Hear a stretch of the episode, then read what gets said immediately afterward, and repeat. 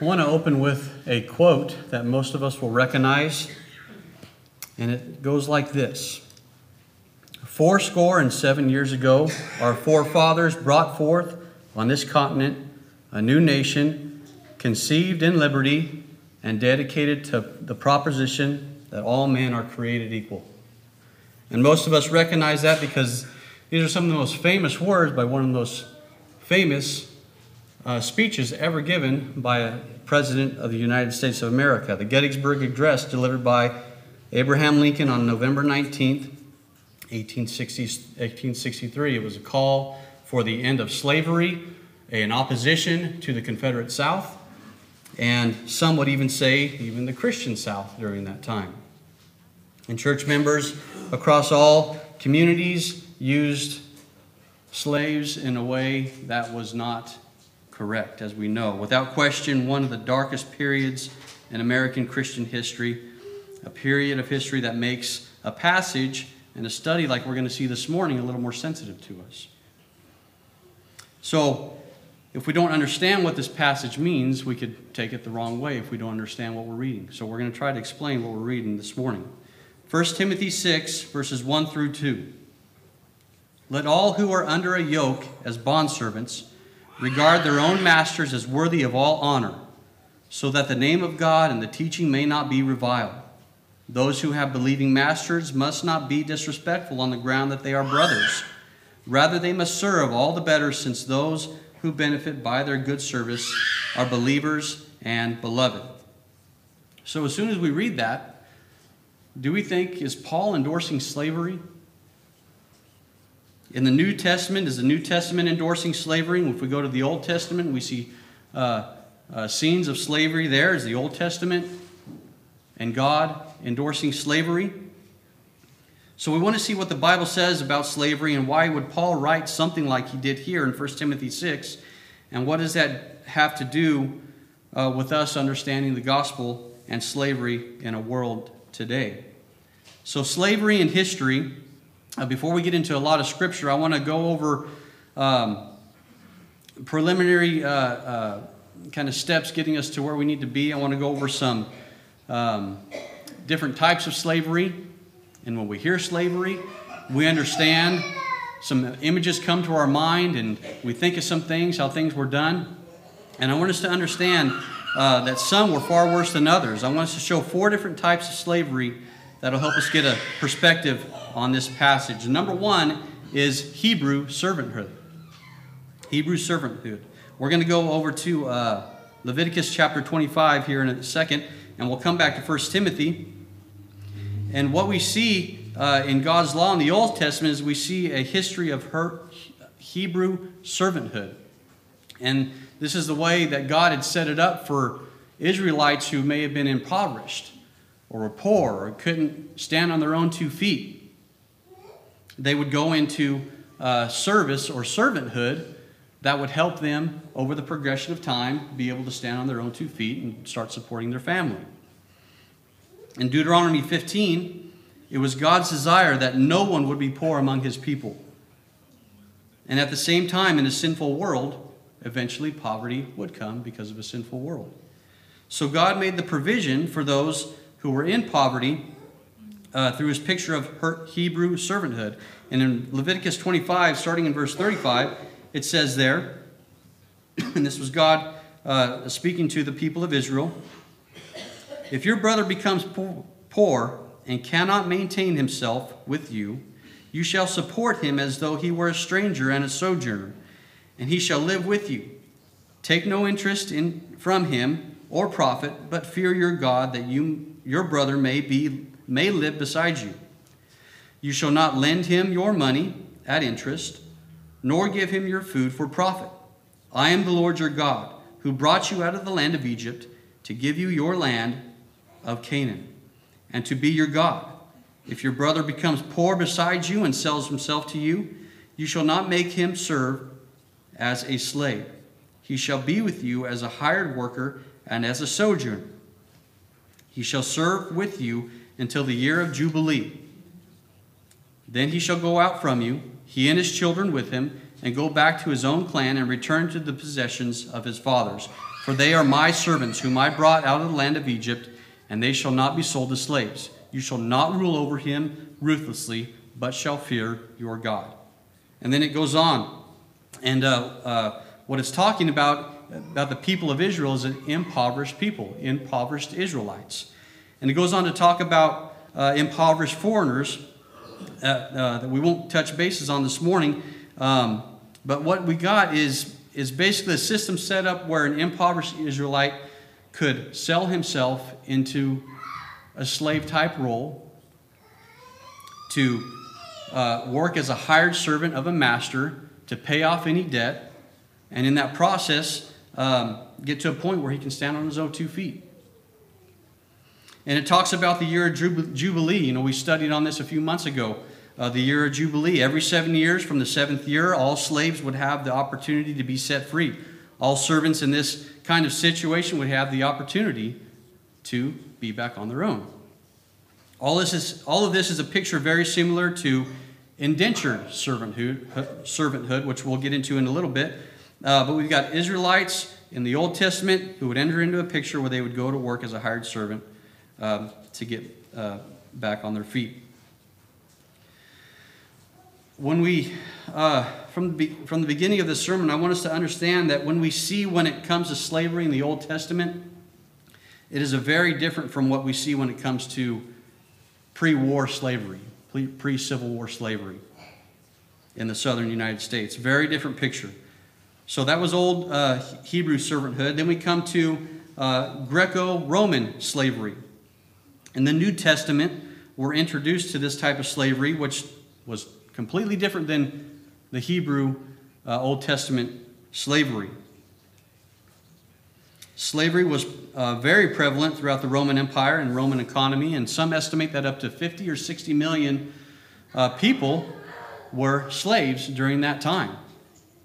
And when we think about it, uh, the picture of slavery, the Roman slavery background here, um, this was just one time period. We've got people who were slaves in the, in the Roman Empire time who uh, meant that they were more or less an employee of the Roman Empire.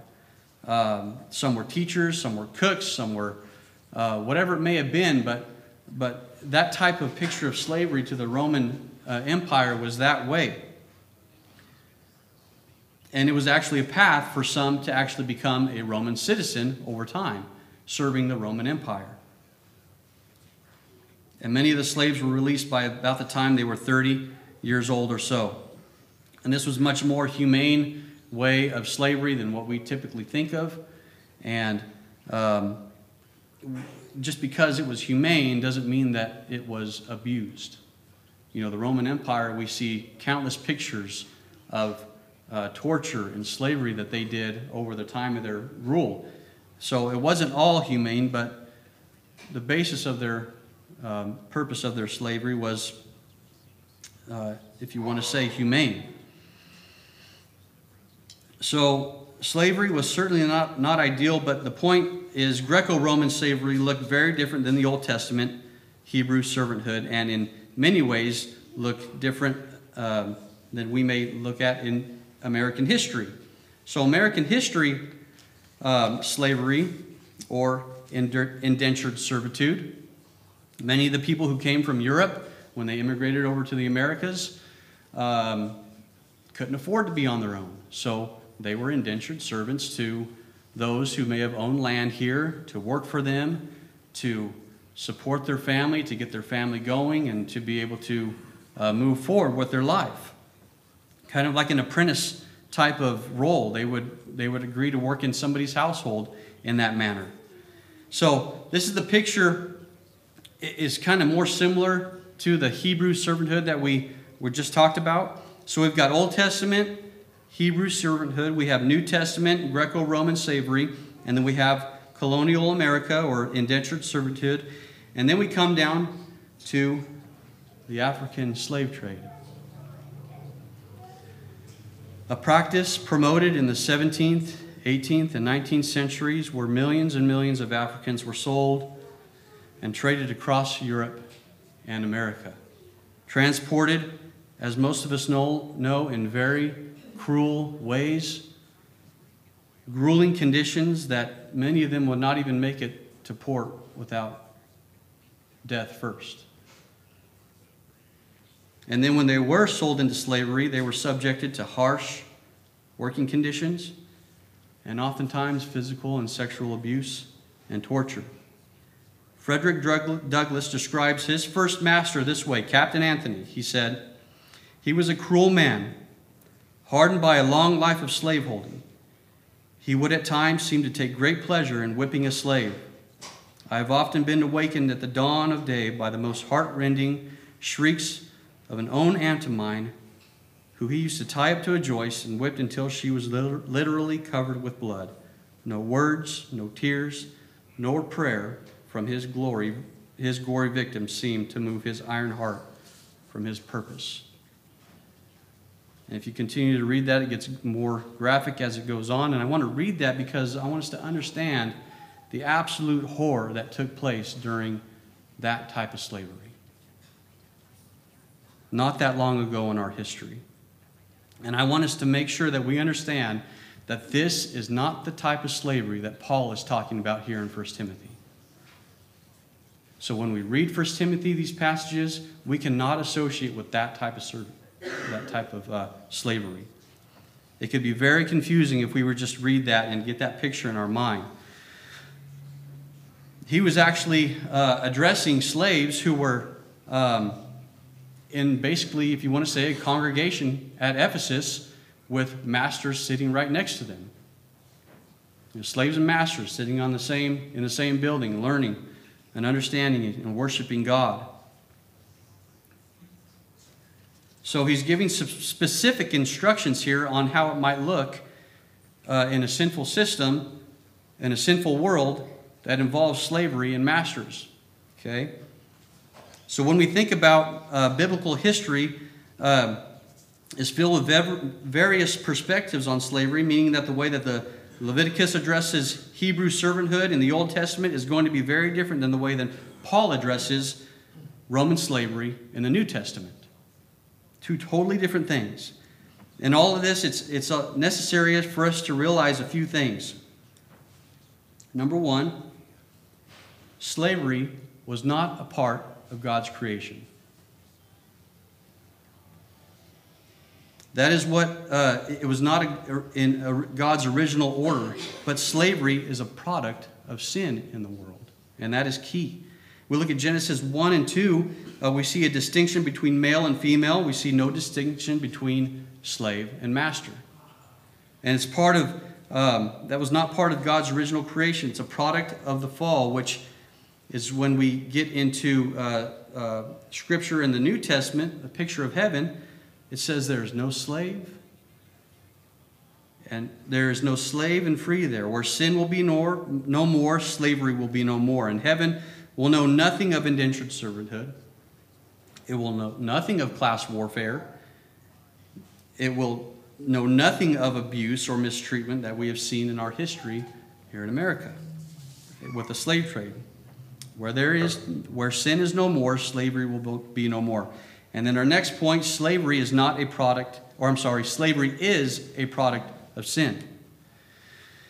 Which then leads us to realize that when we see slavery mentioned in the Bible, we have specific situations in a sinful world that warrant specific instructions in a sinful world. So we've got different circumstances that are being addressed in Leviticus and 1 Timothy um, that represents the presence of sin. And so Paul is instructing them on how to navigate around this stuff. The third thing that we want to realize here is that biblical instruction of slavery does not imply biblical approval of slavery.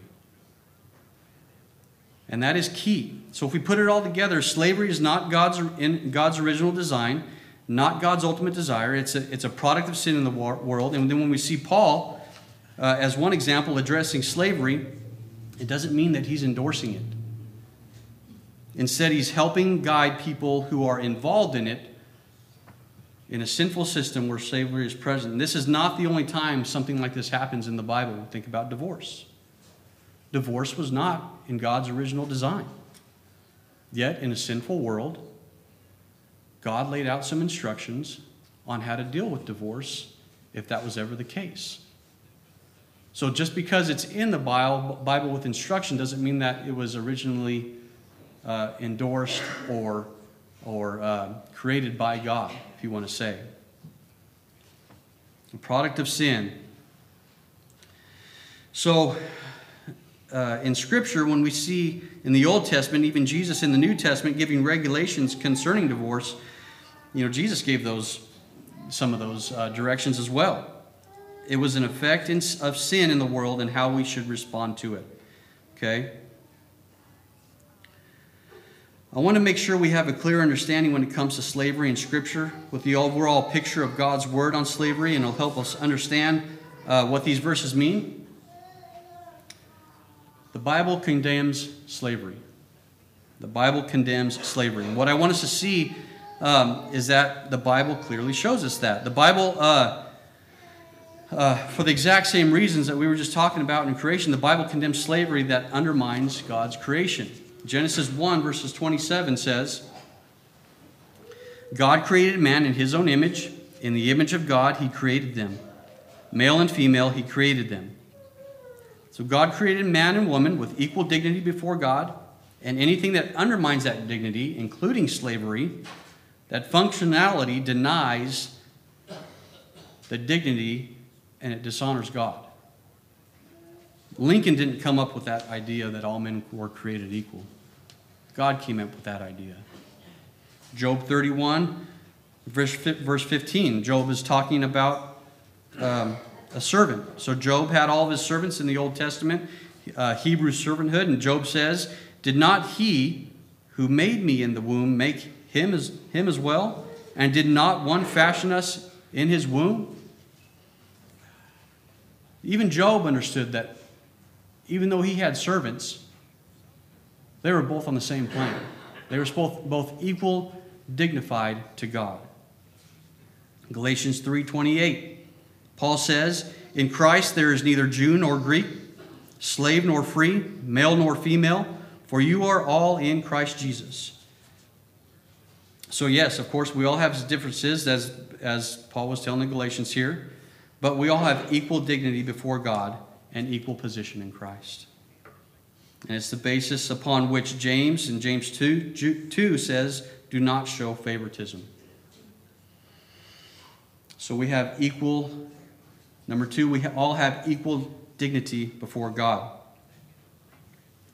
This example here um, is an example of how the Bible absolutely rips apart the foundations of slavery. Um, and it's where it says that you know people say you know one person's greater than the other. You know the Bible does not condone any of that in any manner in any way. Thirdly, we are equally submissive to God. If we look at what Paul is saying here, he's saying it to slaves and to masters for that matter, both of them. He says, Do what you do out of reverence for God, out of a submission to God. That's the whole point. A few verses that we want to, to support that um, are uh, Colossians 3.22. It says, Bond servants, obey in everything those who are your earthly masters, not by way of eye service as people pleasers, but with sincerity of heart, fearing the Lord. Whatever you do, work heartily for the Lord God, for as for the Lord and not for men. We're basically ultimately submitting to God. Ephesians 6, verses 5 and 9 says, Bondservants, obey your earthly masters with fear and trembling, with a sincere heart, as you would Christ. Colossians 4, verse 1 Masters, treat your bondservants justly and fairly, knowing that you also have a master in heaven that is a key verse. Not only do we have equal dignity, equal dignity before God and are equally submissive to God, but we will all receive equal justice from God. Ephesians 6 9 says, Masters, do the same to them, and start, stop your threatening, knowing that He who is both their master and yours is in heaven, and that there is no partiality with Him. So the Bible condemns slavery that undermines God's creation and condemns slavery that violates God's word. So the Bible speaks clearly against slavery in specific, undeniable ways. Um, a couple in particular I want to touch on. The Bible denounces physical abuse. Okay? All over Scripture, we see love one another, don't hurt one another, don't abuse one another. But specifically when it comes to slavery, in Exodus 21, I want us to see where uh, God's law there is applying to slavery when it comes to abuse. God is giving, um, He's going into additional laws of the Old Testament. This is kind of after uh, the Ten Commandments. Exodus 21, verses 26 through 27 says, When a man strikes the eye of his slave, male or female, and destroys it, he shall let the slave go free because of his eye. If he knocks out the tooth of his slave, male or female, he shall let the slave go because of his tooth. In other words, if you hurt a slave, you lose a slave. So you don't want to be treating your slaves in, incorrectly. Back up in verse 20 of the same chapter of Exodus, it says, When a man strikes his slave, male or female, with a rod, and the slave dies under his hand, he shall surely be punished. Being punished here, this word punished, is also translated as avenged in some other uh, translations.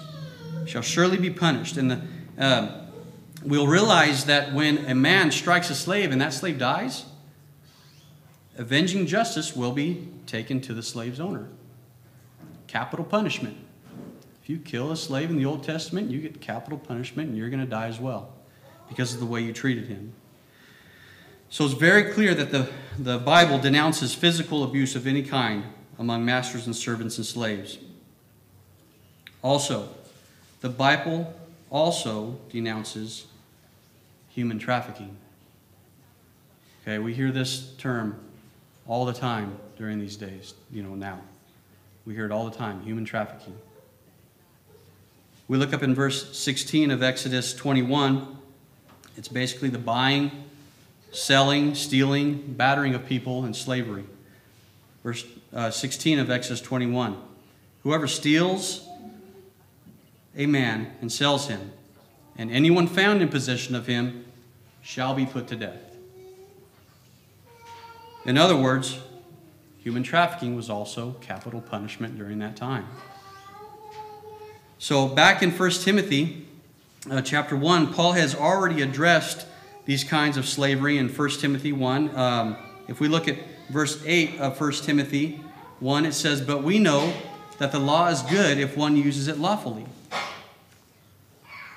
Knowing this, that the law is not made for a righteous person, but for the lawless and insubordinate, for the ungodly and sinners, for the unholy and profane for murderers of fathers and murder of mothers, for manslayers, for fornicators, sodomites. And then he has this word here kidnappers. Anyone who kidnaps people for sale is unholy, profane, and is denying the gospel. I want us to see that very clearly that this the Bible condemns and denounces physical abuse and human trafficking. If these two uh, points about physical abuse and human trafficking from the old, both the Old and New Testament, if these two truths have been followed and understood by early Christians, you know, that we, or the, the, the deep south, if you want to say, if they understood this and followed the Bible, that type of slavery would have never existed. Ever. The Bible explicitly denounces and condemns that kind of slavery that took place in the southern United States during that time. The second reason, um, slavery like this, physical abuse and human trafficking, it's not a thing of the past if we think about it. It's not just a part of our history, but it actually happens in the world today. Statistics estimate about 40.3 million slaves in the world today. Human trafficking, which includes buying, selling, trading, exploiting people for forced labor or, or sex, human trafficking is the second largest and the fastest growing criminal industry in the world today. A few more statistics here. These are from UNICEF, by the way. Amid the millions of human trafficking victims in the world today, approximately 80% of them are women and girls, and half of them are minors. Over the past 30 years, over 30 million children have been sexually exploited through human trafficking, and at this moment, literally millions of children exist for that reason. That is terrifying. It's sad. Very, very sad. Human trafficking is one of the fastest growing criminal enterprises because it holds relatively low risk with high profit potential. Criminal organizations are increasingly attracted to human trafficking because, unlike drugs, humans can be sold repeatedly. So I want us to realize that this is really in the world today, and I want us to understand that the Bible condemns it, and therefore, Bible, Bible believing Christians should absolutely stand against it. So, with all that background of all that, I want us to get back to 1 Timothy 6 uh, 1 and 2, where the Bible, Bible is actually encouraging slaves in a way. And um, now that we have a little bit different perspective on what this passage is talking about, Paul is talking uh, to the congregation where Timothy was at at that time, and that was Ephesus. And as we said before, we had probably slaves and masters sitting right next to one another. And he encourages them. He, one way he encourages them, he says, he encourages them to honor their unbelieving masters. Okay? In verse 1, he's talking about that unbelieving slaves with unbelieving masters. And in verse 2, he's talking about slaves with believing masters. He says in verse 1, regarding their own masters worthy of all honor. And it's the same word. It's a word that he uses in, in previous chapters when he's talking about um, uh, the family of God and how to honor, honor widows and honoring elders. And now he says to honor your masters, respect them, based on the same things we've talked about the fact that they have dignity before God and they will receive justice from God. And then he goes on to say, he says, honor them so that. I love the so that's or therefores. Do this because. Those are like one of my favorite phrases because it's a, it tells us this is why you should be doing this. Okay, so that the name of God and his doctrine may not be blasphemed. That is the reason why slaves are to honor their masters. Paul says, Do this for two reasons. One, for the glory of God. And that's what's driving Paul here to tell this then. Um, if we were to go back and to study uh, 1 Timothy a little more, he tells us in chapter 2, he says, Pray this way because it pleases God. In chapter 3, he says, Elders, lead this way in order to not bring reproach upon God. In 1 Timothy 5, he says, Care for widows in order to please God, in order to not bring reproach from a sinful world upon God. So he says, Do this for the glory of God. Paul's deepest concern is number one, the glory of God. That's what Paul is, is, is pushing here. Now we know um, that he is absolutely addressing masters and slaves here in slavery. But of course, when we study this more, we've talked about it here. You know, we can't help to think that, you know, all of us here in this room are under some sort of master today.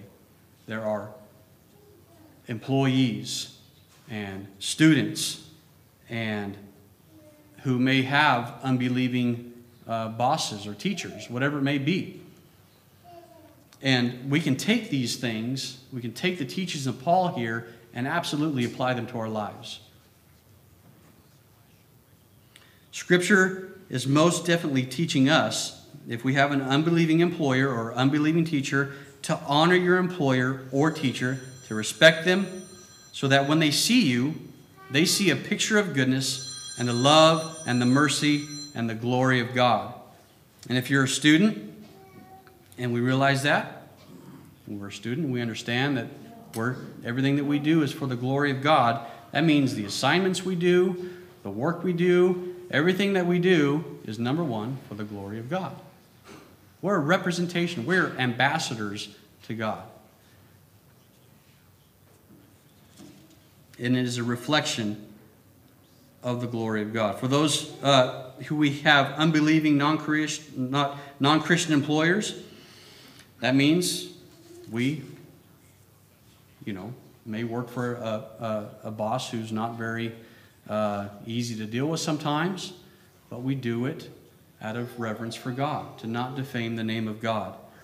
Peter said in 1 Peter 2 18 through uh, 20, he said, Servants, be submissive to those to, to your masters with all fear, or some translations say respect, and not only to those who are good and gentle, but also to the harsh. You know, we all believe that we have maybe some unreasonable bosses at some time in one of our, in our uh, lives. And he goes on to say, For this is commendable.